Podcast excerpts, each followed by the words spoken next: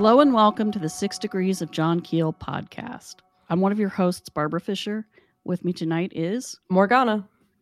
And tonight we're welcoming Chad Redding. He is one of the researchers and uh, presenters on the Strange Familiar podcast. And what? Hey, Chad. Uh, greetings and felicitations. Oh, excellent. We get felicitations. Yes, felicitations. It's also just awesome to have you back. Yes. Well, thank you. Yes, it it's is. great to be back. I en- enjoyed it immensely the last time I was on. Excellent. Well, I thought it would be interesting because you said to me not that long ago that winter was your favorite season. Oh, yes. So I thought maybe you should talk about the winter woods and, and why it's your favorite season and what that means for the woods and what that means in a spiritual sense. Hmm. Where should I start? Well, two main reasons, and these aren't spiritual or um, of a paranormal reason, is there's no bugs, at least here in the northern section of PA, and there's very few people because not a lot of people like to go out when it's cold outside for the extended periods of time that I like to. So that's Yeah. the two physical reasons. Those are two those are two great reasons. Extremely practical. Yes, yes. I'm a very, I hate ticks. I'm a very practical person. I will, I will say this though: you will still get ticks on you in the winter. I have, I have had them on me. you just ruined my life. Sorry about that. and Ah. it has to be really cold to uh, take them out and as as long as you're not like uh, digging in in the undergrowth it's not too bad of a problem but Mm. but um, when I've gathered firewood and so forth like been in uh, around a down tree and I'm cutting branches off and all that for for my fire I've gotten ticks on me so it can Mhm. happen it can happen so my big thing is mosquitoes. Ugh, I hate mosquitoes. Oh. They're terrible. Ugh. None of them in the winter. So Yeah. And they always come after Morgana and I. Yes, they do. They are God's curse upon this land. yes, they are. yeah, I'm not too particularly fond of them myself. So I've been lucky. I don't I don't get a lot of ticks on me, and I think some of that is is because I as soon as I get out of the woods, I check myself really well, change my clothes. I don't use any of the uh, was it permethrin or any of that stuff. Yeah. I don't use any of that stuff, and I just think it's just because I'm just careful. So, and um, I also will wear gaiters a lot too, and that seems to help. Yeah. That would do it. So, I was cursed with ticks as a child because I had very long hair. Mm. And, you know, you say you don't really have to worry about it unless you're digging around in the undergrowth. And I thought, That's- ah, yeah. so the very thing I do all the always do. time. because I'm always going after frogs and toads and looking for bones and just picking blackberries and basically getting into mischief as a child. And so there was a time I came out of the woods and my grandma was checking me for ticks and I had 18 oh, I believe that. and it was Yep. awful. I believe that. Yep. I think I've only ever found like maybe five on me. So, but I'm a, the of course what you described as your childhood sounds like a typical day in the woods for me and Tim. So, looking for bones, eating blackberries, and uh, every once in a while we do look for toads and frogs. So, That's awesome. Yeah. I'm it makes me so happy to know other adults still go frog and toad hunting. well, we seem to find them, and we actually had this, some synchros there for a while, where where it's like everywhere we went, we were finding toads. Like that's At White Rock, Those are awesome. even at the cemetery at Pandemonium, we had one at an offering site. You know, a live toad. It was just really weird. It's like, why is there a toad here? There's, there's, the stream is way, way, way down there. So, we had that going for a little while too. Well, if it's if it's damp at all, toads can do perfectly well Yeah. without water. That's true. That's true. you know, they don't they don't re- they're not like frogs. They they require it, but not to the extent that frogs do. Exactly. They they only require it when it's mating time. Yeah, it, just, it was just really weird because it was like way up, way up on the mountain, and you know why are we running into all these toads and all these odd places? So it just was Yeah. kind of one of them things. I encounter toads fairly frequently in my daily life because every spring, one or two will move under my front porch. Oh, cool. Um, and they make me very happy because they sing at night and I'm like, yay! And they also eat all the slugs that get into my garden because I don't like to use pesticides because I have toads. So, and I have salamanders that sometimes appear under my planters. So, like, I don't want to use pesticides and like screw up amphibians' lives. Oh, which you will do with Exactly. Because they absorb So- everything through their skin. Exactly. So I'm like, okay, we're working together. you eat my slugs. You have a nice place to live, and I get to listen to you sing and be and marvel at your awesomeness. And sometimes when my boyfriend and I will go on a meaningful walk where something meaningful will happen, we will stumble across one. And I always take that as like a good sign. I do too. I do too. They're wonderful animals. And They really are. yes, Although they're not out in the winter very no, we kind of got off. We tangented off already. it's okay. That they they hibernate in the winter because Fox asked me, uh, the younger child asked me not that long ago, what do they do they hibernate? And I said, yeah, they they dig into the mud and and sleep. And that's what they do. Same with the frogs, and uh, you know that's cool. They they don't freeze to death. It's okay. You don't have to worry. Did he think they froze to death? He he was worried about it. Okay. He he was worried. I And actually, I said no. I actually think they do freeze sometimes, but they can Some they can withstand. thaw yeah, they out. thaw out. They can handle it up to a certain extent, which is yeah, some of them do freeze. You're right, and then they thaw crazy. You know, that's just that's just phenomenal. You know, i I know that they found the the antifreeze that they have in their blood because they I, I read about this in a science magazine not that long ago that they've isolated it and they're trying to figure out how to how to use that to help humans survive hypothermia.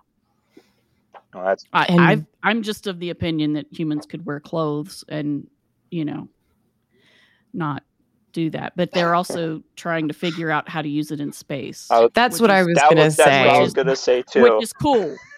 you know, was use it for is- space. Yes, they they plan on using it for space and also for um, hibernation as well. yeah, that, So you know, the whole suspended animation thing, aliens, and the sleeper ships and all that. and then the Wrath of Khan will become true. Yes. Yep. Yep. And I'm gonna be good and not yell Khan. Okay, I did it. I'm sorry. I'm sorry. You have to. I you do. You have to. yes, Okay. you do. So let's let's get back on topic here. Yes. I'll, I'll drive this train back on the, to the tracks for now, and it will it will go off the rails probably shortly, quickly. So Yeah. one reason I like the woods when it's wintertime, I love hiking in the snow, and I think it's very beautiful. And the quiet that you have.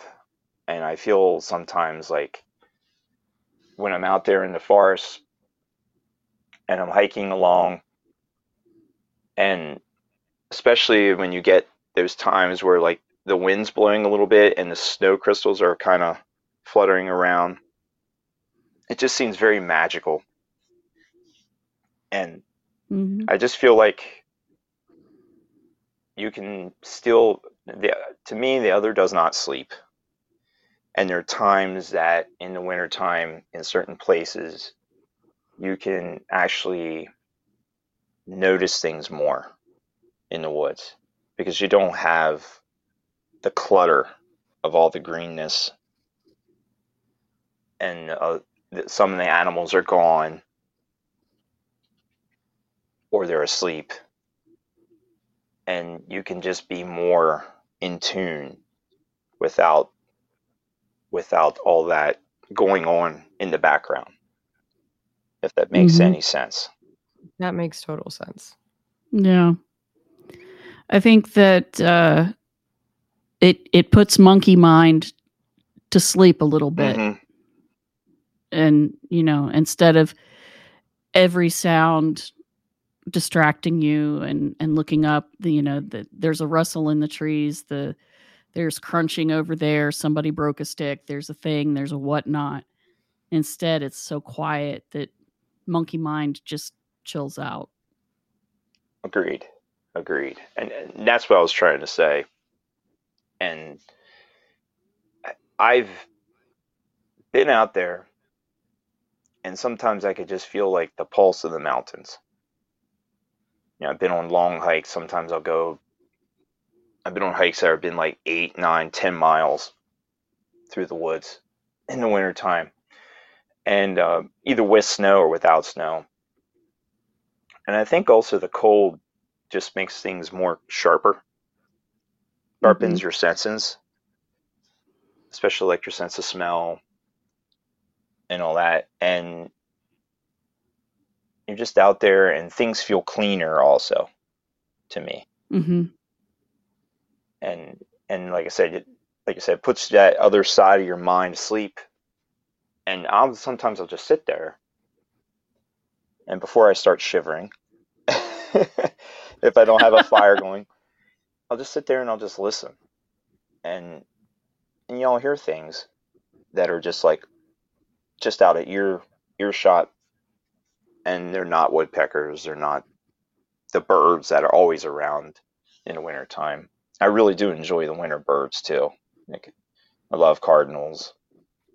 Um, I enjoy the chickadees and the titmice and all those other birds of winter that are always in the woods. But and the woodpeckers too.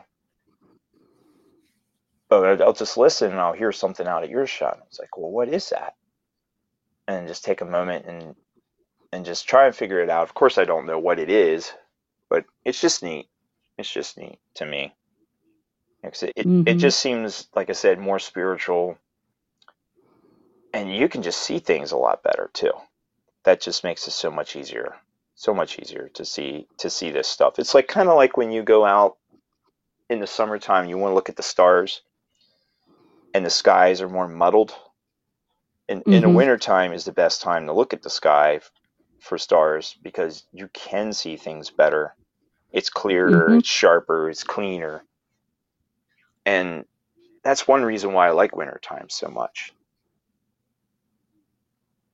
You know, it's just Yeah. I yeah. I mean cold air, cold clear air, cold clear nights are the best to, Mhm. to look at the sky. Mhm. You just also, you know, freeze your butt off dress badly and you know, don't prepare well. well, that's never a I'm not as problem. bad about that. Yeah, I'm not. That's not a problem for me because I wear a lot of wool. You're sensible. Yeah, I wear a lot of wool. Wool's great for this time of year. That's another reason why I like winter because I, I get to wear wool and um, and I love it. I just love it. And, I know I sound crazy, but that's just I just like the feel of it. It does. I don't have a problem with the itchiness like some people do.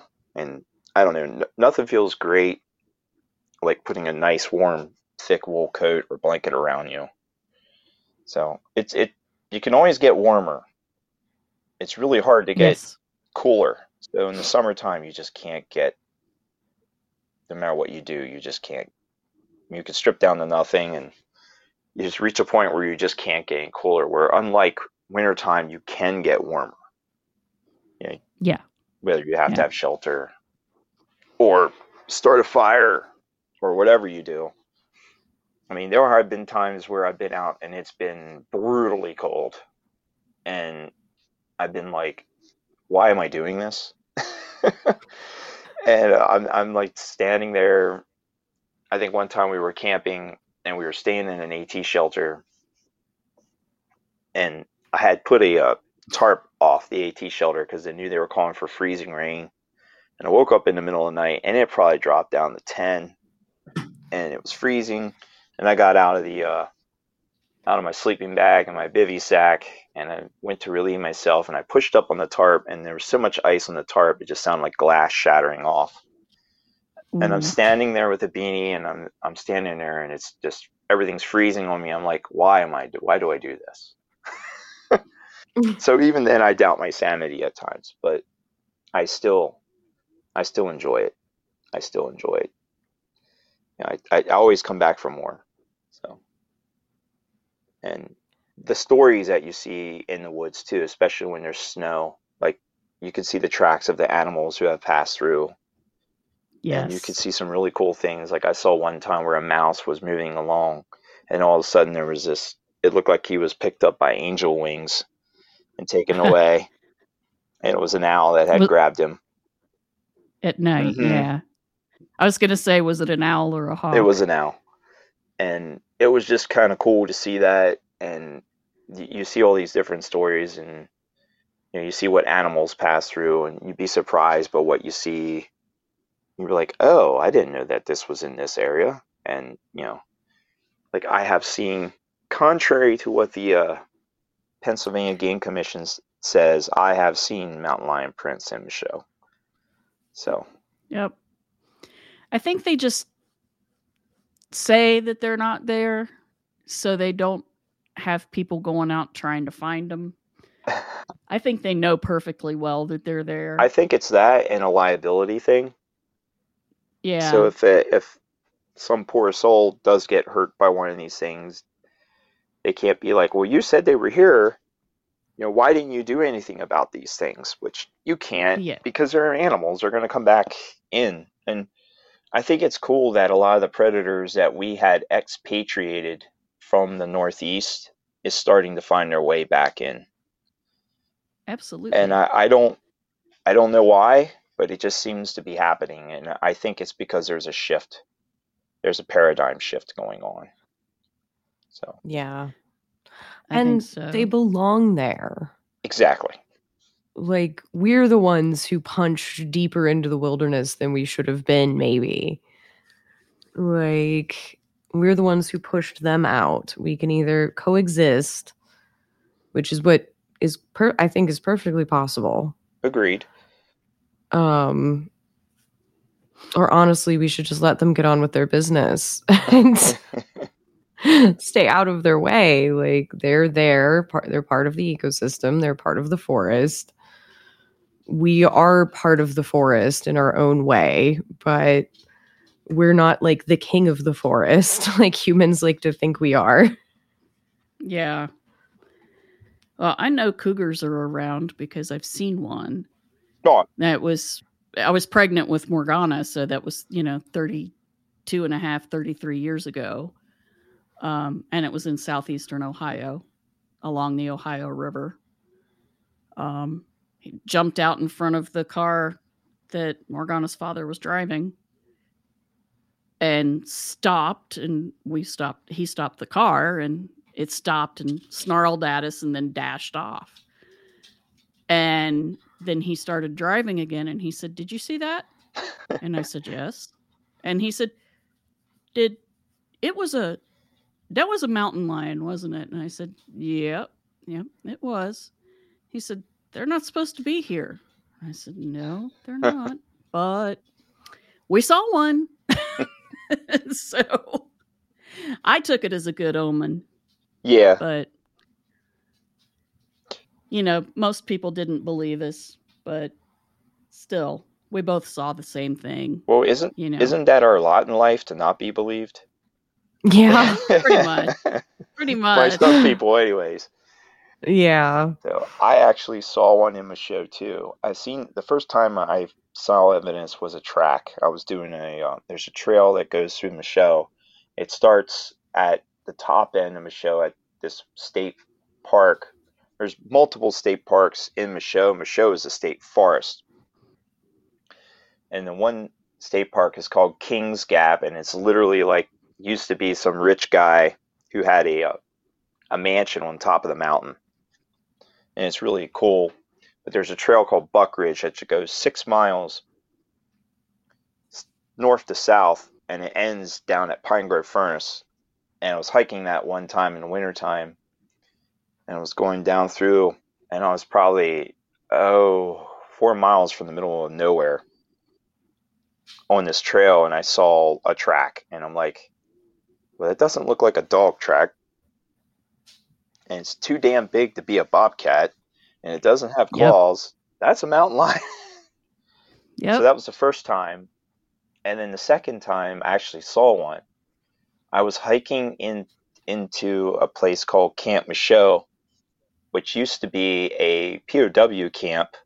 It started life as a CCC camp because a lot of the state forests and parks here in PA were made by the CCC, which is the Civilian Conservation Corps, for those who don't know, during the 1930s. During the depression, it was it was set up to give people jobs. Yes, and there's actually a monument to them up in um, is it Wellsboro, where uh, the Pennsylvania Grand Canyon is, or Pine Creek Gorge, which is uh, old turf. To them for the work they did in in preserving the forest and all that. A lot of the forests we have in that are the second and or third growth forests here in our state forest were planted by them. And then they they made some infrastructure and all that so we could enjoy enjoy the forest. Anyways it camp Michaux was that and then it became a world war ii pow camp that actually held german and japanese prisoners of war Wow. That's fascinating. it's it's cool and um there's still some of the uh, infrastructure left like some of the buildings and ruins and all that some people have had some weird things happen there I'm not surprised. No, neither am I. It was a church camp then for a while, and then it basically became abandoned. But I was hiking back through there. I was actually going in to gather materials because I needed some uh, tulip poplar bark because I use that for multiple things. And it was early in the morning, and I saw something running through the woods, and the woods there aren't aren't like super thick there's a lot of down trees and all that. 'cause I don't know if you guys ever been in tulip poplar groves, but they drop a ton of branches and limbs. yeah. Yeah, they do. So it was somewhat open, and I seen this this four-legged animal running through the woods. And at first, I'm like thinking, "Oh, it's a coyote." And then I looked at it. I'm like, as it's running, I'm looking, and I saw this long tail. And I'm, Oops. I'm like, "Oops, that's no coyote. That's actually a mountain lion." I just saw I just saw a cougar, and that you know because you know their tails are extremely long. Nothing Yes. else has that, and I was like, Mm-mm. "Wow." You know, I, I felt blessed. I felt blessed. So whenever these things happen to me, I'm never afraid. Whenever I, I see animals like that, um, I've been follow, followed by multiple coyotes, eastern coyotes. Um, I've had ravens constantly follow me through the woods. Um, actually, I have a set of ravens that has been hanging around here lately, and I always feel blessed by these things when they happen. And uh, I, I, it's just part of the magic of why of of being out there, and that's why I just keep doing it because it just I can't get enough of it. You know, it, yeah. it's just fantastic. It's just fantastic. So I have a question for you guys. Sure. So I like how Morgana pop, uh, perked up. She's like, "He has a question." well, you you I love how you talk about the woods and I don't want to interrupt. oh, there's nothing to interrupt. It's nothing to interrupt. Feel free to interrupt me. Please don't let me rant. But um, what are your feelings on the other in wintertime in the forest? I mean, you guys are are people or woods folk also. So, how what is it to you guys? Slightly more menacing. Hmm. Because it's also beautiful because I also really like to be outside at night in the snow is my particular time. I really like to take walks in the snow is like late at night under the moon Mhm. because the whole world turns black and silver and you can see all of the footprints from all the animals that have come out. Yep, totally with you on that one. um, which is how the one of the last snows we had here i actually finally found out where the rabbit that i always see in my backyard lives because i saw where his tracks came from. And i was very very excited about it. And i when i walk my dog you know he always is tracking things and i could finally see the pat the the track lines that he was seeing every day in the grass but i could see them like myself with my eyes and it was really cool. Um i feel like the winter woods are beautiful but they're also a little more dangerous because from a practical standpoint you can't see the holes Exactly. that the snow is covering. You don't know if that ice is thick enough to walk on. You might not find your footing just as easily. And at the same time, it's like a fairy tale because there's all these points of light reflecting off icicles, and all the trees have sugar frosting. And I also have the association of winter being the time of the unseelie court. Mhm. So it's the the court of the more dangerous, like quote unquote bad fairies.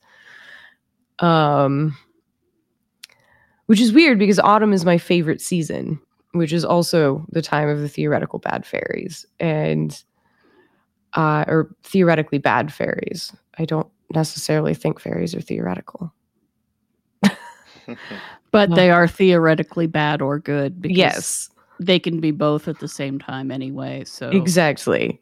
you know, um so i feel i feel like winter is beautiful but it's not like you can just walk into the woods in summer with very little preparation and you'll be fine exactly. you have to be ready for the woods in winter yeah, like you have to dress appropriately you have to watch your step you have to pay attention to how your fingers and toes are feeling like you can get yourself into some big trouble in a hurry if you're not paying Mhm. attention in the winter so i feel like there's there's a beguiling and beauty and like i think you're right about the air being clearer and sounds are sharper. And because there's less animal and plant life going on or what there is is quieter you know it would be more easy to see things. But honestly i am not as awesome of a woods person as you are. So i'm usually looking at my feet and making sure i'm not stepping in holes or falling off creek banks yeah, yeah.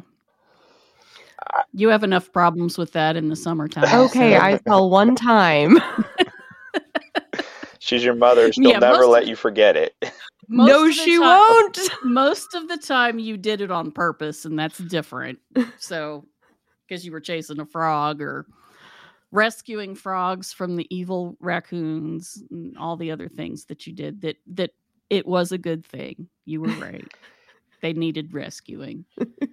I Um, so yeah I think a lot what you said was true, Morgana. Um, the forests are very the forests and mountains are very beautiful in the wintertime. But they have to be treated with a measure of respect. yes And one thing I like about it too is like you have that notion that things are asleep. And then also with the forest, it's beautiful, but death is also very near. And you see that reflected in our winter festivals that we have. Yeah. No matter what culture you Mhm. have, if you have a northern culture or a far southern culture that you know feels the cold, you have that you know the festival that of the passing of the old into the new and you have the uh, beliefs that the death death is closer than you know the veil was thinner i think that's part of it too i think i think the winter Yeah. in the wintertime the veil was thinner Mhm. because death is so closer because if you do go out there unprepared not dressed right or carrying the right tools or god forbid not having any ability to make fire with you you are in for a world of hurt if something bad happens. It's the um, threshold for mistakes is much thinner. Mhm. but with that like i said death is closer but there's also that and that's also this is also reflected in our winter festivals that anticipation of life coming back that just just Mhm. below that surface there is you know life coming. You know you have the acorn in the ground. Some acorns actually start to germinate before i forget which one it is whether it's the black or the red. They start germinating before before winter hits. They actually start in the in the fall. So you know they got that little green shoot that's coming out and they got the um, the root in and it's just below that cold hard surface there there is still life. A mouse running under Mhm. under the snow. You know the toad and the frog sleeping. You know there was that anticipation of that springing forth. And that's there too because you know you think about it you're like oh it's so cold but you know oh you know this will become in the life. And Yeah. and then you have some things that are just hardy such as the winter burrs that are always out there and then your pines and your hemlocks that they never stop. And i respect those trees a lot just because of that. I get so much from them trees or they're some of my favorite trees just because they're always there. They're always there. Yeah. so what about you barbara? Well, I think it's beautiful, but in a very stark way. Mhm. I'm like I'm like Morgana. I love walking in the snow at night. My family always did that. And um, I don't know if you remember the 1977, 78, was it? Blizzard? uh, i was very i was very young then Yeah, i was I wasn't quite very young. So I was like 12. yeah that, that that i was probably four or five. Yeah. So um you know the the morning that i woke up and it had hit and was still snowing my father went to shovel the walk and the the the snow shovel just kept going down and down and Oh, down man. into the snow. It looked like from the top step it looked like it was level. Wow. Like you couldn't even see the steps.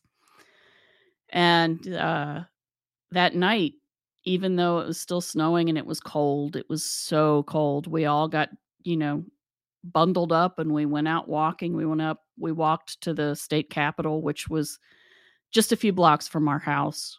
Um, and it was gorgeous because there are all of these old trees around the capitol. that's cool Old And- oaks.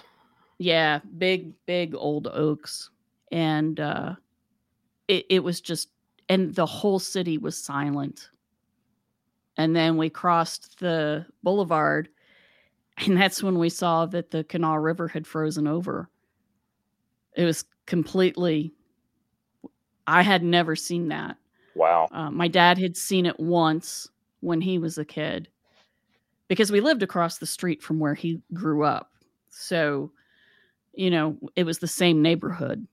And so, you know, you could hear the snow. That's all you could hear was the snow hitting and the wind Mm. rattling tree branches. That, and that was that was beautiful. Um, but again, you know, it's it's dangerous. I don't know if Morgana, do you remember the winter that we had the ice storm Yes. in Pataskala and you were you- so disappointed that you couldn't go out in the woods? yes, because the branches were exploding. Oh, yeah, that's not a good time to be out. It but it was, beautiful. It was like the woods were covered in glass. Yep. Mm. It looked like spun glass. It was remarkably beautiful. Uh, there was But a then there were- tornado involved then in there that were storm, and Rifle that shot beautiful. sounds constantly once Wow. it Of the- froze the tree. enough. Yep, the tree branches breaking under the weight of the snow and the ice. That's cool. That's cool. Yeah, it was it was gorgeous. We had all of these huge windows in our living room that looked out onto the snow and the ice and the woods and the creek. The creek was frozen and it, it was under the moonlight. It was amazing. I wanted to go out so badly. Morgana wanted to go out. Zach wanted to go out, and we were all like, "No, we're not. We're not. Mm-mm. No," because we just kept hearing the the big branches break and fall. yeah, that's that's Um, never good. it's it was it was super dangerous. And then the year before that, Morgana and I went out to cut some evergreen branches for Christmas. And that's when we saw the the um tracks of the of the cougar Oh, out in the woods and we were bending over to look at it. So you know here here we are looking like quadrupeds leaning down looking at it and she was like mama is that a is that a dog? And so that's when i you know used the that moment to teach the kid how to tell the difference between a dog and a cat. Dogs paws are pointy. Yep. and cats are very round. And i measured it with my fist And, And that was, was when she was like, okay, we need to stand up right now. yep because it was wider than my fist and i do not have small hands Yeah. for for a woman i have very very large hands i'm i have hands like my dad so you know i make the fist and go and see they're round like oh oh and i put my fist down next to it i said okay stand up yeah. please This is not a bobcat. yeah i was like stand up and then we we saw the scratch marks where it had uh sharpened its claws like a couple of trees up from where we were it was way too tall for it to have been a a bobcat and it was just like whoa and Oh, then I couldn't go in the woods again for another couple of days, and I was very cross. certainly not by yourself i made you take the i, I finally you you did out let me you go if I took. Nanika. yeah if you took the big one you got to you got to go with the big husky That was definitely a, a better choice of going than going by yourself. Yeah, and certainly bending over and then looking. Oh, that was bad. Yeah, very very bad. And you won't hear them coming either. They're dead silent. They're dead oh, silent. Oh yeah. That one Yeah. that one I saw running through the woods made almost no sound. I mean, Yeah. I heard almost nothing and I was like unless that was a ghost cat, which I don't think it was, it it Yeah. was dead silent. I was amazed at how quiet it was. It was it was crazy. Crazy. Yeah. One of the things Yeah. I, I am a child of winter because I was born in the winter time. I was born in January. So I am definitely a child of winter. Every time Same. every time every time my birthday is it, it snows. and That's awesome. or that week it's really weird. It's really weird. One of the things I do for my birthday is always go hiking. And the one time I went out and there was no snow. I always remember this trip. I actually documented, I think this this was one I documented on the YouTube channel. Is I went to this trail. It's the uh, Tuscarora Trail. It's one of the wilder trails that comes off the uh, the AT, and its northern end, the terminus where it ends on the on the north end is on the Blue Mountains, uh, across the uh, I think it's the Cumberland Valley Mhm. and I went up to the one. I it's probably about oh maybe a thirty minute drive from me. So the AT is like really close to me. I, I'm blessed where I'm at, and I decided I was just going to do that section of the Tuscarora just on a day hike. Well, I drove up there, and it was cold in the valley, but as I got up on the mountain, it was cold, and there was mist in the mountain. And when I started out, and this this trail is incredibly rough. It could be really really wild. You can barely tell tell where it is at times. And I was going to the shelter that I wanted to see that I saw on the map. I was going over just boulders, and they were covered in ice. Oh. And the mist the mist had frozen on the trees and made hoarfrost. Oh, cool. that's It was- beautiful. One of the almost awesome trips I did. It was just beautiful. Like you could see the hoarfrost and the rocks. It's treacherous, but well worth it. And then when I got to the shelter, the shelter was built on the side of the mountain and overlooked out.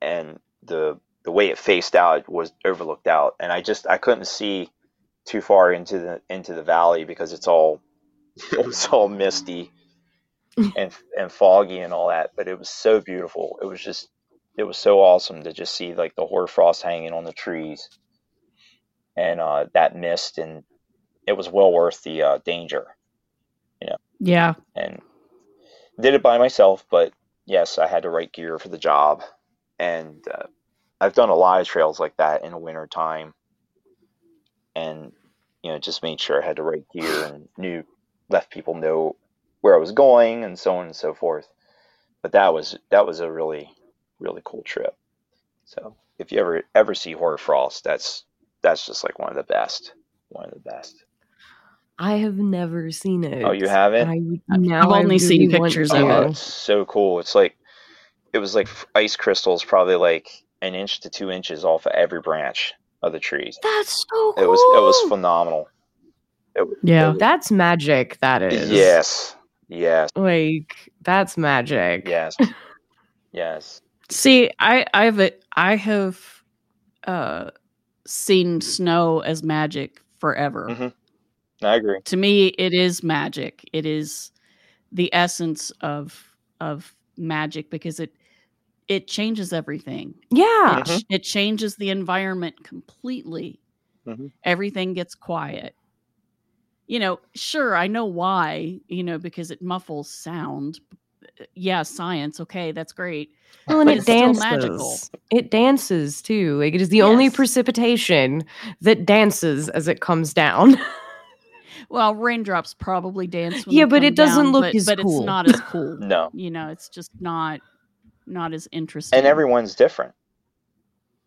yeah, Yeah. Every snowflake is different, which is just blows your mind. It just makes you wonder if, like, throughout time, ever since there's been snow on the earth, has there been one time where where it's repeated?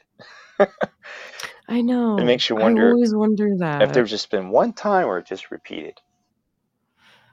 and like all the other snowflakes were like, "Don't tell anybody." Yeah. yeah. See, I feel like we would never know anyway. No, we wouldn't. know, so We would. so they, they probably do repeat, but it you know again Well, it's magic. It doesn't matter. It's it's beautiful, and it reflects light like little prisms, little miniature prisms. yeah, so that's that that's what I was saying. you get these rainbow flashes that come off of it. That's what I was saying It's earlier. gorgeous. When you have this, the wind will pick them up during the day, and you'll see them. You know, they'll go through a beam of sunlight, and then you get that little kind of Mhm. sparkle effect, which I Yeah. always like that. And then I've actually seen that in moonlight too, and that's really cool. Yes, That's I love that's rare. You know, it's harder to see that. You got to have the right conditions of that fluffy, soft snow that that the wind can pick up. But I agree with you in that. And then uh, snow is magical. It also makes it easier to just go places. You know, you can go places in the wintertime that you can't in the summer because it might be more overgrown. It makes it easier to go off trail. You know, you, you do have to probe and make sure that you're not going to, your foot's not getting it swallowed by an unknown pit or something like that. Yes, But um, it does make it easier. You can go places that you normally can't go in the summer because of the of the undergrowth, and and Yeah. you can see much more. Um, I've seen more lights in wintertime, and I don't know if that's because of the undergrowth or there's actually more activity. I don't know that answer. I will say the lights I've seen in the wintertime are different than the ones I've seen in the summertime. how are they different? Well, I've seen when we, me and Tim did the uh, winter solstice hike, and we were up on White Rocks Trail, and we were looking down into that valley where there's nothing in there. It, there people don't live in that valley; it's just a mountain valley. and I was seeing orange points of light dancing around. And it was not a fire, and they would come together and separate. I've never seen orange like that, except in the wintertime. I've seen white lights in the summer. I've seen the red lights in the summer, but I also see more blues in the wintertime too. And the glo- and the lo- globes I've seen are bigger. So the the Mhm. lights I saw from up on that ridge on White Rocks Trail, they had to have been the size from the based on the distance because I know th- I know that area well, and the fact that I can see based on what the distance I know how far that was, estimating roughly, you know, it was at nighttime, they had to have been the size of basketballs. These these Wow. orange globes. I mean, they I literally took pictures of them, and they would come together and separate, and then it started out as two, and then it was four, and then they would come together again, and you'd have six, and it was it was insane. I'm like, these things are massive. They have to be massive.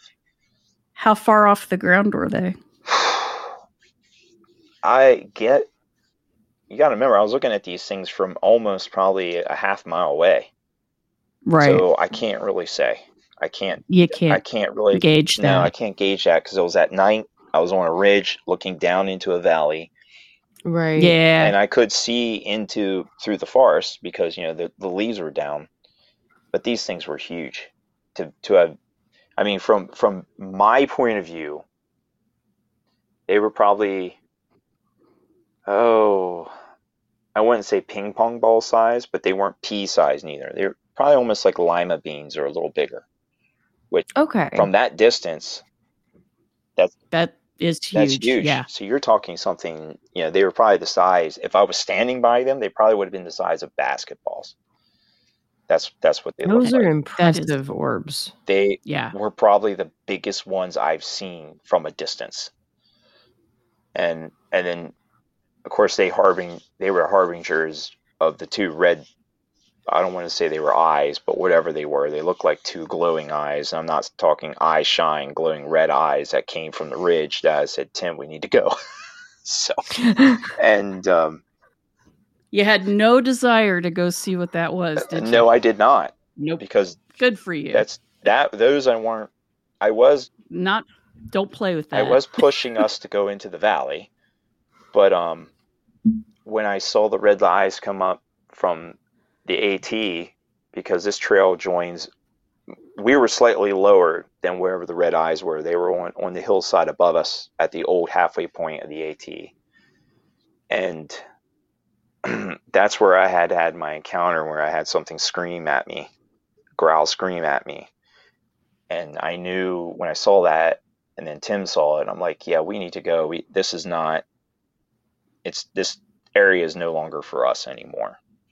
So Yeah. no, I was not going to go up there. Yes, I I have the reputation of going after stuff and chasing stuff, but I am a, I am a light chaser, as Phil has said, but um, those I was not messing with. so Yeah. Yeah. uh, You know, I've seen all colors of lights and I've seen them in every uh, season, mhm. and so have I. but I've only one time did I see them all as one color, and it was in the winter. Mm. And it was one of the few times Zach has seen them. And we had people over at our house. It was probably January. And this is when we still lived in Athens the first time. So it was about mm, 23 years ago or something. Um, we had people over for dinner, and one of them was this man that we had met where we worked. He used to take notes. We we had a we worked at a copy shop that also did uh, note taking. They, you know, pay somebody to take notes in a class and then type them up, and then we'd make them available for people who subscribed to them. And uh, professors hated it, uh, but whatever. And uh, so this this man turned out he played violin, and he was a very good violinist. He was really into the whole uh, sort of gothic kind of folk, sort of dark folk sound. Um, he did. He was classically trained, but he liked to play folk music, and he could do some improvisations that were just amazing. He just play stuff off the top of his head. And he had heard us talk about the lights, and he was like, "I bet they're fairies." And I'm like, "Well, I, a let's not say that word, and b Don't call that Yeah, shit they- down on us. they probably are, but you know, we don't want to talk about that. And he was like, I want to go out and play violin for them and see it, how they react. And um, he's he, I was like, well, you know, come out for dinner sometime. And he inveigled himself into an invitation.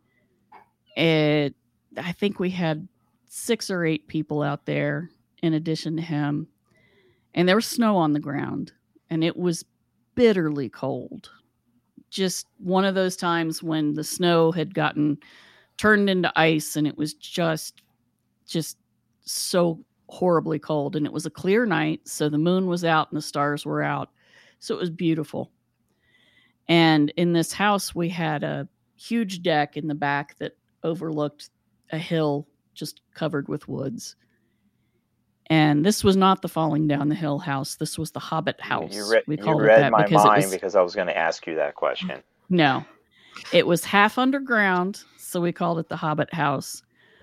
Interestingly, Morgana almost got to rent that same house a few years ago with her housemate, and it would have been hilarious. I was like looking at the pictures, and I'm like, Grass Run Road, huh? Oh my God, we used to live there. you know? That's why it looks familiar. No, instead I rented another very strange, very Athens house in the woods Yep. where there were Different. lights and a possum that could get in the hole in the kitchen floor. Nice. Yep. Yes, it we named him. What did we name the possum? Uh, it wasn't Guildenstern. I don't remember who what it was. We named it something, and now I can't remember. I'm sorry, I interrupted you. That's okay. No, the, it was an interesting aside, and that was an interesting house. Um, Aren't they all? so I, I made stew. Yes. I think it was venison stew and bread, and we ate and we had a good time. We'd been drinking wine, and Zach played Native American flute, still does, and he plays guitar too. But he he it was too cold for him to play guitar. He was not touching metal strings out in that mess. no, that sucks. So he he took his his flutes out, and uh, the, the violinist grabbed his violin, and we all went out, stood on the deck to listen. And he started playing, and he played that violin just on and on and on and on for about 10 minutes. He was sweating. He was playing so passionately, so into it. And it was crazy music. I mean, it was, it was, you know, Celticoid, Norwegianish, Paganini. I mean, he was throwing all kinds of stuff into a blender and it was, it was gorgeous. But, you know, it, it was just ecstatic. The woods did nothing. The moon was out. It was beautiful. The snow was sparkly. It was beautiful. It was really cold, but you know, we still were all like, "Wow, that's cool." And and nothing happened. Hmm. And and he finally just exhausted himself and he's like, "I can't keep doing this." And he he just sat down in, on the snow and was just like, "Oh, I can't, I can't even. I'm so tired." And Zach went out and he turned his back to the hill and he started playing flute to the moon. And he was playing for about five minutes.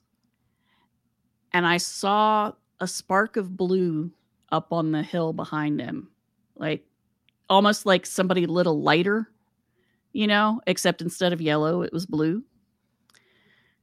And then the entire woodland lit up blue. It looked like somebody had gone out and strung Christmas lights in all of the trees that were the most gorgeous brilliant blue. And everybody was like, "Oh my god." and and you know, one of our friends was like, "What did you put in the stew?" did you put shrooms in the stew?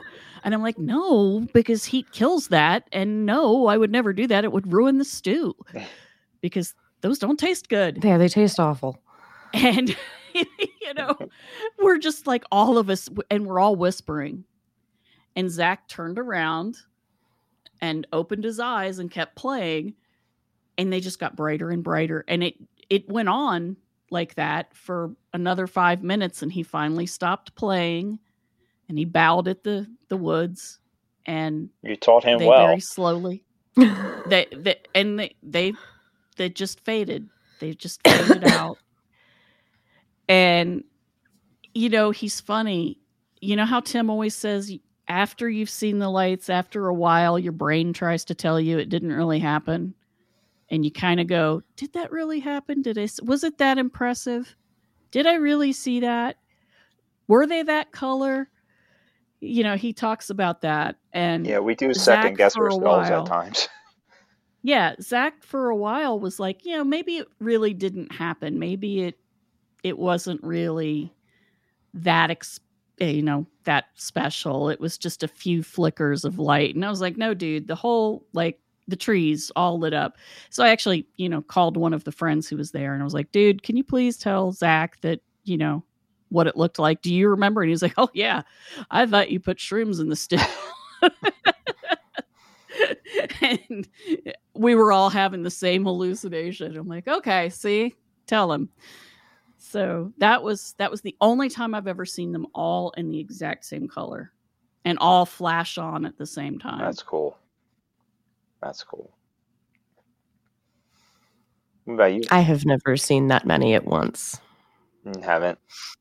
No, I think the most I've seen at one time has been five or six, maybe eight. I didn't count them when I was a really little kid when I saw them at the falling down the hill house because I have the I have the memory of looking out my bedroom window with Misha in the window hissing at tennis ball sized glow soft globes of light in like purple, blue, white, green, yellow, just like right on the other side of the glass, just floating silently, and Misha having none of it. yeah, she she didn't appreciate that. Well, and she's probably why I didn't get fucking changelinged. yeah, probably. That's that's why I'd let you sleep in that room by yourself because I knew she'd stay with you. And, and that cat safe. hated me every other second of the day, but once I went to bed, the cat was on the foot of my bed and stayed there till morning. That was her job. It was her job. She knew that. Yep. Yep. She's a good cat. She didn't really didn't hate you. She just was hurting you the whole time. You think she was hating you. She was actually guarding you. That's true. She probably was. I was she also was a very old and grumpy. and I was an extremely exuberant small child. Yeah. Yeah. Although I was very good with animals, I wasn't a kid who would like poke at them No, you and were, things. I, I respected animals' personal space. Hmm. no, you were always very good with animals. She just was grumpy. You know, she was grumpy with everybody else too. That's true. I she was just half my size, so I was a little more. Yeah, she was big. I was a little more nervous about the grumpiness. She did look like the pet cemetery cat. she so, really did. Yeah. Um, That's a big and I saw lights. Yes, she was a large gray cat, and she lived for to be the ripe old age of twenty something. wow. 22, I think. Yeah. Um, She was an awesome cat. That's cool. Yeah. I also don't tend to see the lights in winter, although two winter solstices ago I did. And that was the first time I saw them in winter. Most of the time I see them in spring or autumn. Were they I don't tend to see Oh, Uh, that's okay. I interrupted you. Were they different than the ones that you saw in spring? yeah, they were summer. bigger. they were bigger.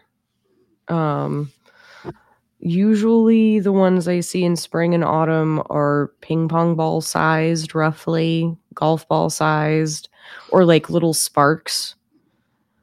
Um, and the ones I saw in solstice were like softball sized. Those were the things that were spinning around. Weird. Yeah, those were the ones that were spinning in the circle that were blue, white, and red that I started walking to- that I saw and they were like literally at the edge of the strip of woods that runs by my house and which is like right on a public road. Yeah. Um and they were right at the edge of the woods halfway up the berm that goes up to the meadow um that leads to the park. That's one thing I've Man. noticed. Not to interrupt you, but I just No, go I got to get this train of thought out before, lest I forget. The ones in winter seem to be more active to me. Um, the ones I see in the summer tend to be more lazy, like they just kind of drift through the woods. Yeah. And the ones in winter that I've seen are more active, like the ones on White Rocks, the big orange ones I saw. That you know they were moving.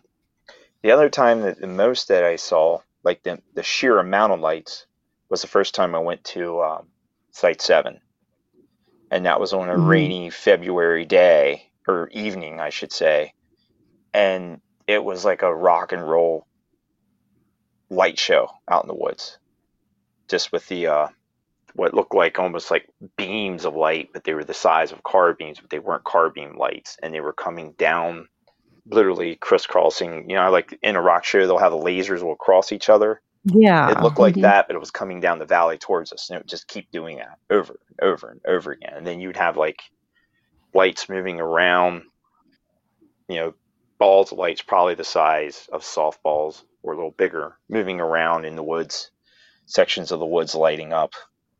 A lot of them were light or white, but we also saw red and blue.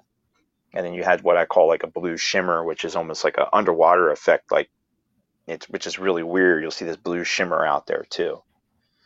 Hmm. And then we had Hmm, that is it, interesting. it was wild and then you know and then build up to a crescendo where i actually had whatever it was like kind of like go like right at my shoulder and that's when i said i'm out i'm out i'm done you know because it kept building and building and getting faster and faster and then we had hiked in the time that we hiked in it was in may when when we took john in and we hiked in and john and they were coming up to us they were smaller they were more like pinpoints. I think the biggest ones I saw were the size of ping pongs, and they were just kind of drifting around.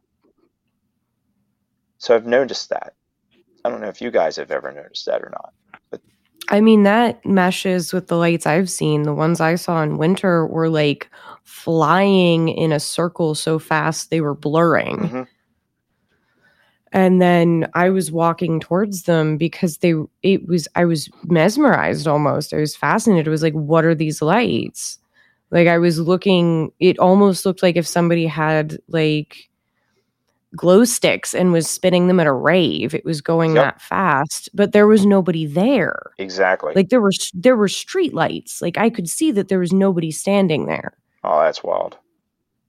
like and so i'm getting closer and closer and i got about six feet away from them before i came to my senses and Brain said, "Don't follow the lights." and i went what am i doing if it is by some bizarre chance a human who's managed to hide themselves really well they're trying to lure you to stab you or kidnap you or something and if If it's not, you're not They're luring They're you. luring you Uh, to do God knows what. So don't walk into them. So I immediately stepped backwards. And when I stepped backwards, they stopped spinning and shot off in all directions. oh, that's wild. And I was just like, okay, I'm going to go back inside now. And that's one of those one of those instances. because this was right by my house. This was like yeah, two houses away from my house, yeah. Essentially. it's like I could really see my front door the whole time. That's crazy. and and you you listen to that and you think about it, and it's like, what do you classify that as? Is that a UFO? experience? Is that ghost lights? Mhm. Is that uh I don't know, fairy lights? Is what are those? And and that's when you go, wait a minute, those lights are in all of these things. So, you know, I guess it's choose your own adventure as to what those lights Yeah, are. yeah. I think of when I think of UFOs, I think of what me and Tim saw at the lake Yeah. and what I've just seen like a couple days ago when I took the dog out. And they're bigger. They're they're farther higher up in the sky, so if you're looking at them, you see them at a you're looking at them at a distance and you know they're huge. Yeah. To me, those are UFOs. Um, the ones in the woods are I don't know if they're the same thing. I have no idea. I don't know what this stuff is. Um, they're they just seem of a different. It's I have a feeling that's the best way to describe it. I have a feeling they were of a, of a different make or different kin, if Yeah. that makes any sense. And then now That whether ghost lights or fairy lights, whatever, are the same thing, I don't know. But go ahead, I feel like I I agree with you. I feel like they're different from UFOs and I almost feel like the little lights are from here. Hmm Like they're from they're of the earth, not like the UFOs are necessarily from an, another planet. But they f- those feel a little more unearthly to me. Gotcha.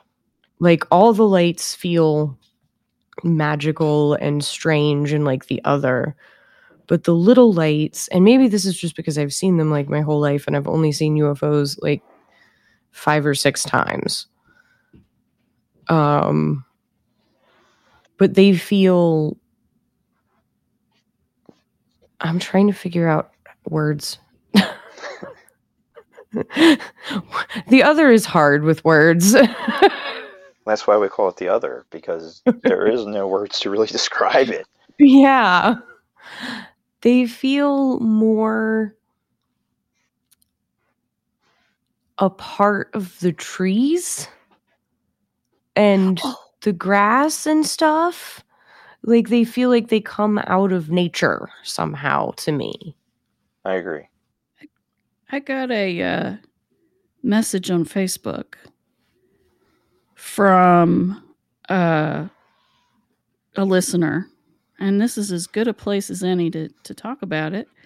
In fact, because you just basically gave me an opening. You segued right Um, into that beautifully. You just jumped right in. Um, I'm just looking it up quickly because I hadn't thought about it until just this minute. Yeah. Okay. So somebody wrote and said, you know, I I've listened to you talk about the lights. You know, they're almost always near the woods. And he said, what if they're tree spirits like in Japan, the kodama, the the little spirits that come out of and back into the trees and are the essentially the animist soul of the tree like a dryad. and they're like a dryad. They're also forest guardians, protectors. But if you've ever seen the Miyazaki film Princess Mononoke, the way Miyazaki shows them, he shows them as these probably about seven, eight inch tall, white, glowing humanoids that are they're basically human shaped. You know, two arms, two legs, generally two eyes, sometimes mouth and a head. But they're a little bit off. They're a little bit blobby and they change shape as they move and they're a little bit strange. And I was like, you know, that's as good of an explanation as any I can come up with. Is that's what those are? Is that they're, they're tree spirits? Because he's right; they almost always show up around trees. So I am wondering if I start thinking of them as Kodama in my head, if the little Miyazaki critters will start showing up. Which would be awesome because they're awesome. They're really cute and awesome and cool and everything about Miyazaki's art in that movie just makes me so happy and it's it's gorgeous and magical and in, it's enchanting. It really Have you is. seen it? No, I Chad? no, I have not. You would like it. You What's that what's it called again? So I can remember. it? Princess Mononoke. Okay, I think I can remember that. I do watch some It- anime, so I'm not like completely ignorant of anime. Well, this is this is like amazing stuff. It's it's really really beautiful, and it has a it has a message that I'm I'm sure you will groove with. So cool. I'll check it out. I'll definitely check it out. But mm, that is a good way to th- to describe it. Um, I do think that the lights do have to do with the trees and nature in general. But then I kind of think of everything as having a uh, living force, as I've described that before with my story of the uh, piece of wood that would not burn. so, yeah, so to me, even rocks, you know, when they're in their environment, which is below below the ground, not in our our oxygen environment, they're alive. Mhm. So they might be just different spirits of different things. yeah, Yeah. I mean, I think each I think trees have their own. I mean, then you get into treants and and uh, you know Tolkien stuff here, but um, Treebeard. But um, I do believe uh, that plants can express themselves in ways that we don't fully understand. I mean, if you look at the the old um, when did they do the aura photography? Was that oh, Kirlian photography Yeah. back in the '60s and '70s. yeah, where they would take a, a leaf and they would do a, um, a photograph of the aura, and then they would rip a part of the leaf, and then they would do the photograph again, and it would show where the the part that they had lip, ripped away was still there. So I do think that trees, trees especially, because to me trees are like the ultimate plant form. They all Yeah. they all express things in ways that we don't fully truly understand. And then when you, and then when you look at a tree and you look at a forest in general, there's this whole interconnection when you start looking at mm-hmm. mushrooms and mycelium and all that and these mm-hmm. trees and everything is all interconnected in ways that we don't Yep. understand. And And they communicate. yeah, they do. They do. And I think we're seeing maybe some of that communication going on. That could, that could that be. could be. I mean, I, I'm just theoret- theorizing here because, you know, I don't know. Well, I love that that um, fungal mycelium essentially, in addition to the roots of the trees that connect each other together, the mycelium from the the mushrooms will connect Mhm. trees to each other, and it's a symbiotic relationship, and that there is information that is passed back and forth throughout an entire forest. Oh yeah, and and, and that's what I was getting at, getting at. And, Yeah. and then you have some forests that are all one organism. Yes. Mhm. Um, what is it? The elderbox bush can Yes. be a whole forest unto itself, and it's all one one organism. I think there's a couple miles from here. There's an elderbox bush forest, and it's over a thousand years old, That's amazing. and it's all one giant elderbox bush. Like it looks like multiple multiple uh, plants, but it's actually the same plant that's just sprouted up and sprouted up, sprouted up, and it's thousands of years old. that is a place that if I went to visit, I would bring a present for it. Yeah. I haven't gone Because- to it yet. It's it's within like an hour's drive. I haven't gone to it yet, but it's on my list. So, but and then you have these uh, pockets of hemlock trees that are just ancient, Mhm. and trees, like I said, uh, when I say they're like the ultimate plant form, because they're old. They're so old. Yeah. And I love seeing old trees in the woods. And I know I've said this the last time I was here, but I love seeing old trees in the woods because they just they they know so much, and and I feel you know the lights are an expression of that. You know, and in the wintertime you see different lights because I think some of the you don't maybe don't see as many, and you might see different lights because some of the trees are asleep. That makes sense. Yeah. Maybe it's the evergreens being like, all right, it's party time. Everybody else is, mom and dad are asleep. Yeah, old oak is we have the whole forest to ourselves. Right. right, and it's it's you know it's just how the cycle works of things. I like that. The um the woods, the the redwoods in Northern California are it's it's it's amazing to watch humans interact with them. Um when Zach and I went to Muir Woods, it was we were in the parking lot and there was a bunch of tourists and they were all chattering and jabbering and loud and we were like, oh no, this is gonna be terrible, you know, because just loud.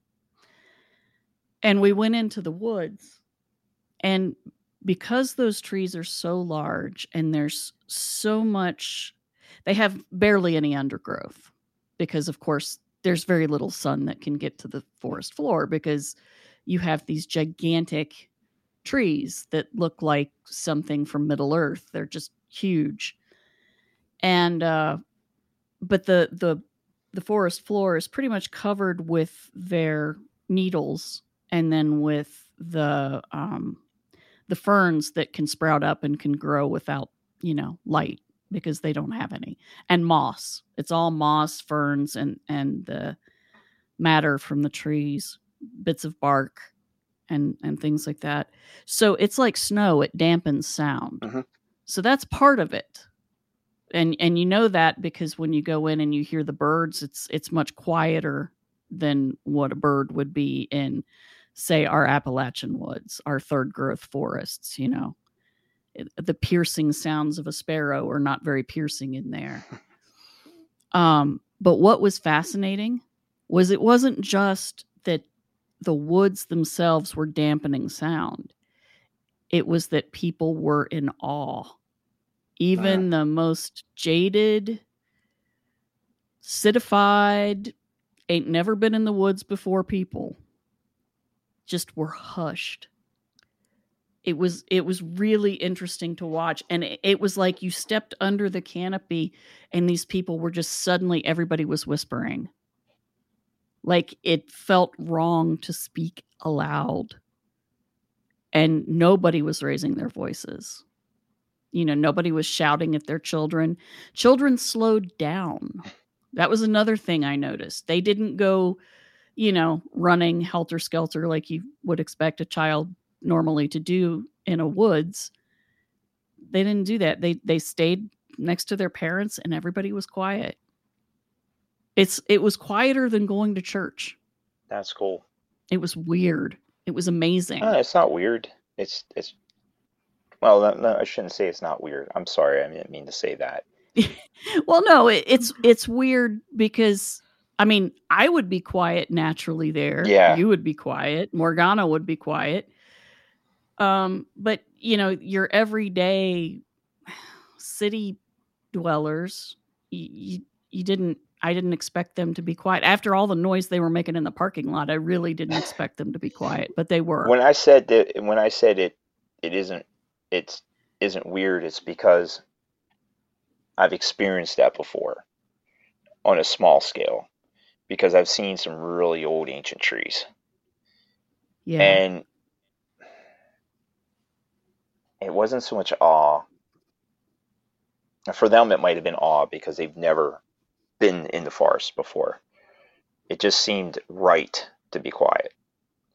Mhm. It, it was a sacred place, a sacred space. yeah yeah You know, when I when I go to Dark Hollow, which I have yet to get Tim there because it, I'm trying to get him there. It's just a you go in there and these there's these old, really old, the, the most largest tulip poplar I've ever seen. I can't even put my arms around it. They don't get that big. Huge, no generally not huge tulip poplar, huge white pines, huge hemlocks, just massive trees that that were not cut by the charcoal, by the people who did the charcoal up there, because that was all forage area. And you go in there and it's just like, wow. And everybody I take in there is completely blown away. And I went in there, I've only been in there in winter twice. now I've camped there. And I went in there in the wintertime and I took my, my neighbor. It was me, my neighbor, and my son. And me and my son have been there numerous times. And we went in there just for a day hike. And it was snowing. And it was so beautiful. And we walked in there and my neighbor was like completely quiet. And I said, How does this feel? And he goes, This is a spiritual place hmm and he he just and this was a you know pastor and he's like this is you know he normally goes to- you know he goes to church you know preaches and all that. he's like this is a spiritual place and i said you can't put words on it can you and he goes no no and it's also a place that's very active you know interact with me Yeah. a lot and it was just in the wintertime it was different. It definitely had a different feel. And, and that's an, another thing too the forests are different in the wintertime. And i just think it's it wasn't menacing. It was just quiet. And i heard stuff going on. When i say stuff i'm not talking animals. And um, and i knew what was going on and you know it, it was slightly different but it was more just to kind of like i'm here. Hi. You know letting you know. But i'm, I'm going to be just a little more quiet right now because it's just not you know it's winter. But i also think you can hear stuff more and pay more attention to that. So but that's cool though. I, that's cool that those people were like completely in awe. That uh that blows me away i'd like i hope that's on my bucket list to see too Oh, Same. it's so beautiful. Same. I want to see all the trees. I want to go to the Amazon. I, I, I'm terrified of so many. I'm terrified of giant centipedes, but I don't care. I still want to go see a rainforest. I don't know if i'd like that because i'm more of a temperate guy and i hate the heat I might not know, like and the I worry about that. Know? I worry about that because when I'm in Miami in the Everglades, it's amazing. Like, because I've gone to the Everglades National Park, it's when it's a super cool experience. But I feel like I'm reaching for something that isn't there Mm.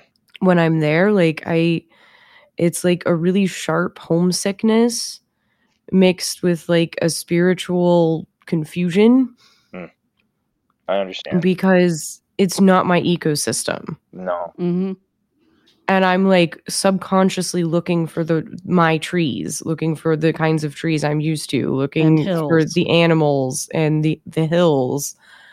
And you know waiting to hear bird song that i know. And it's completely different. It's beautiful. It's gorgeous. I love going if you get a chance to go to the Everglades, you totally should if you haven't been, because you will be two feet from an alligator that is eight feet long. and he's just chilling, being king of the swamp. that's cool that's cool I, Um, i've been to south carolina and i've been close to Yeah, they got gators too. Yeah. too. they got gators there and then they, they i asked them because it does get somewhat cold down there cold relatively speaking for them is like 60 degrees Yeah. 50 degrees and i said what do the gators do and they said the gators just lay in the woods they don't hang in the water they come out of the water and they lay in the woods and they'll just the the leaves will fall on them and stuff like that and they just lay there in a top in a torpor Yeah, which is yeah. kind of wild to think about. Walking through the woods, there's this alligator just laying there. What the heck? You know? time to go. Not sticking around for that. no, Nope. no. But uh, no, that is. I think you're right. We. each- I feel like I'm tied to this Appalachian ecosystem too. Um, maybe the northern woods too. I. I don't know. Like, I'd love to see the the Colorado mountains. All those mountains out there, but I I don't know if I would want to stay there Yeah. because I don't think it would feel right to me. Yeah. Like I love visiting the ocean hmm because it's wonderful. It's wonderful to see the Atlantic. You're sit, you're at the ocean. Mhm. Like it's amazing, but I get homesick really fast. Yeah. Yeah, Yeah. I'm the same way. I don't like the beach too much. I'll go down, I'll go fishing, I'll enjoy it for a day or two, but after that, I'm ready to come back to the woods and the and the mountains and the hills. Yeah. Definitely, definitely where I prefer to be in all seasons, but wintertime especially. I'd All like right. to see the Pacific Northwest. So that would be Yeah. That's a that's a rainforest. It's just a temperate rainforest. So that I would like to see too. Plus, plus Yeah. that's the home of Bigfoot, supposedly. Yeah. exact everybody knows So lives there. Chad's got to go there, and I'll report back from the Amazon. If I go to the Pacific Northwest, I have to take Tim with me because he will never forgive me if I don't take him. no, he won't. No, no. You got to take him. There's no way around it. But you can't take Josh Cutchin because then you'll never see Bigfoot. Probably not. he says he he says he has a, a an ability to keep Bigfoot away. I've never met Josh, but I've just heard stories that he's kryptonite to to the other. So yeah. I don't I don't know what, what, how to speak on that one. I won't know until I'm actually around him. I know uh, it's only a matter of time. yeah. So I, I know when we were at the bridge with Soraya, that was uh, quite an interesting experience. Me and Soraya were pinging off one another. it was it was wild. It was wild. So I'm going to do something a little different here. Okay. I'm going to read a poem that really catches the um, the feel of the winter t- of the woods in the wintertime, uh, specifically Pennsylvania. This is by um, Nessmuk, George Washington Sears, one of the guys who I look up to, even though he's long since dead. One of the OWs, as I call him, which means old woodsman. And this is from his book Forest Runes. And it's called New Year's Eve in Camp and it says Mercury below below zero northwest gale. That's part of the title. So I'm going to start reading now. The winds are out in force tonight. The clouds and light brigades are charging from the mountain tops across the Everglades. There's a fierceness in the air, a dull, unearthly light. The Frost King in his whitest crown rides on the storm tonight. Far down the gorge of Otter Run, I hear the sullen roar of rifted snows and pattering sleet among the branches hoar. The giant hemlocks wag their heads against the midnight sky. The melancholy pine trees moan, the cedars make reply. The oaks and sugar maples toss their frozen arms in air. The elms and beeches bow their heads and shriek as in despair. Scant shield tonight for flesh and blood is feather, hair, or fur. From north to south, for many a mile, there is no life astir. The gaudy jay, with painted crest, has stowed his plumes away. The sneaking wolf forbears to howl, the mountain cat to prey. The deer has sought the laurel brake, her form the timid hare. The shaggy bear is in his den, the panther in his lair. From east to west, from north to south, for twenty miles around, tonight no track shall dint the shroud that wraps the frozen ground. I sit and listen to the storm that roars and swells aloft, watching the fitful shadows play against the rus- rustic roof. And as I blow an idle cloud to while the hours away, I croon an old time ditty in the minor key of A. And from the ember beams a face most exquisite fair, the maiden face of one I knew, no matter when or where. A face inscrutable and calm, with dark reproachful eyes that gaze on me from limpid depths or gusty autumn skies. And there may be a reason why I shun the blatant street to seek a distant mountain glen where three bright waters meet, And why I shun the doors of men, the rooms of light and warm, to camp in the forest depths alone, or face a winter storm? Or why the heart that gnaws itself will find relief in rhyme? I cannot tell, I but abide the footing up of time. That's the end. That's I really like that. I felt that poem really caught the reason of why I go in the woods at winter time. I think so. And I could see the woods a lot more clearly now that you've Mhm. read it. so Well, shall we end there and not ruin the perfect mood of that poem? yeah, I, I think I think that's good. So that poem is New Year's Eve in Camp by George Washington Sears, otherwise known as Nessmuck.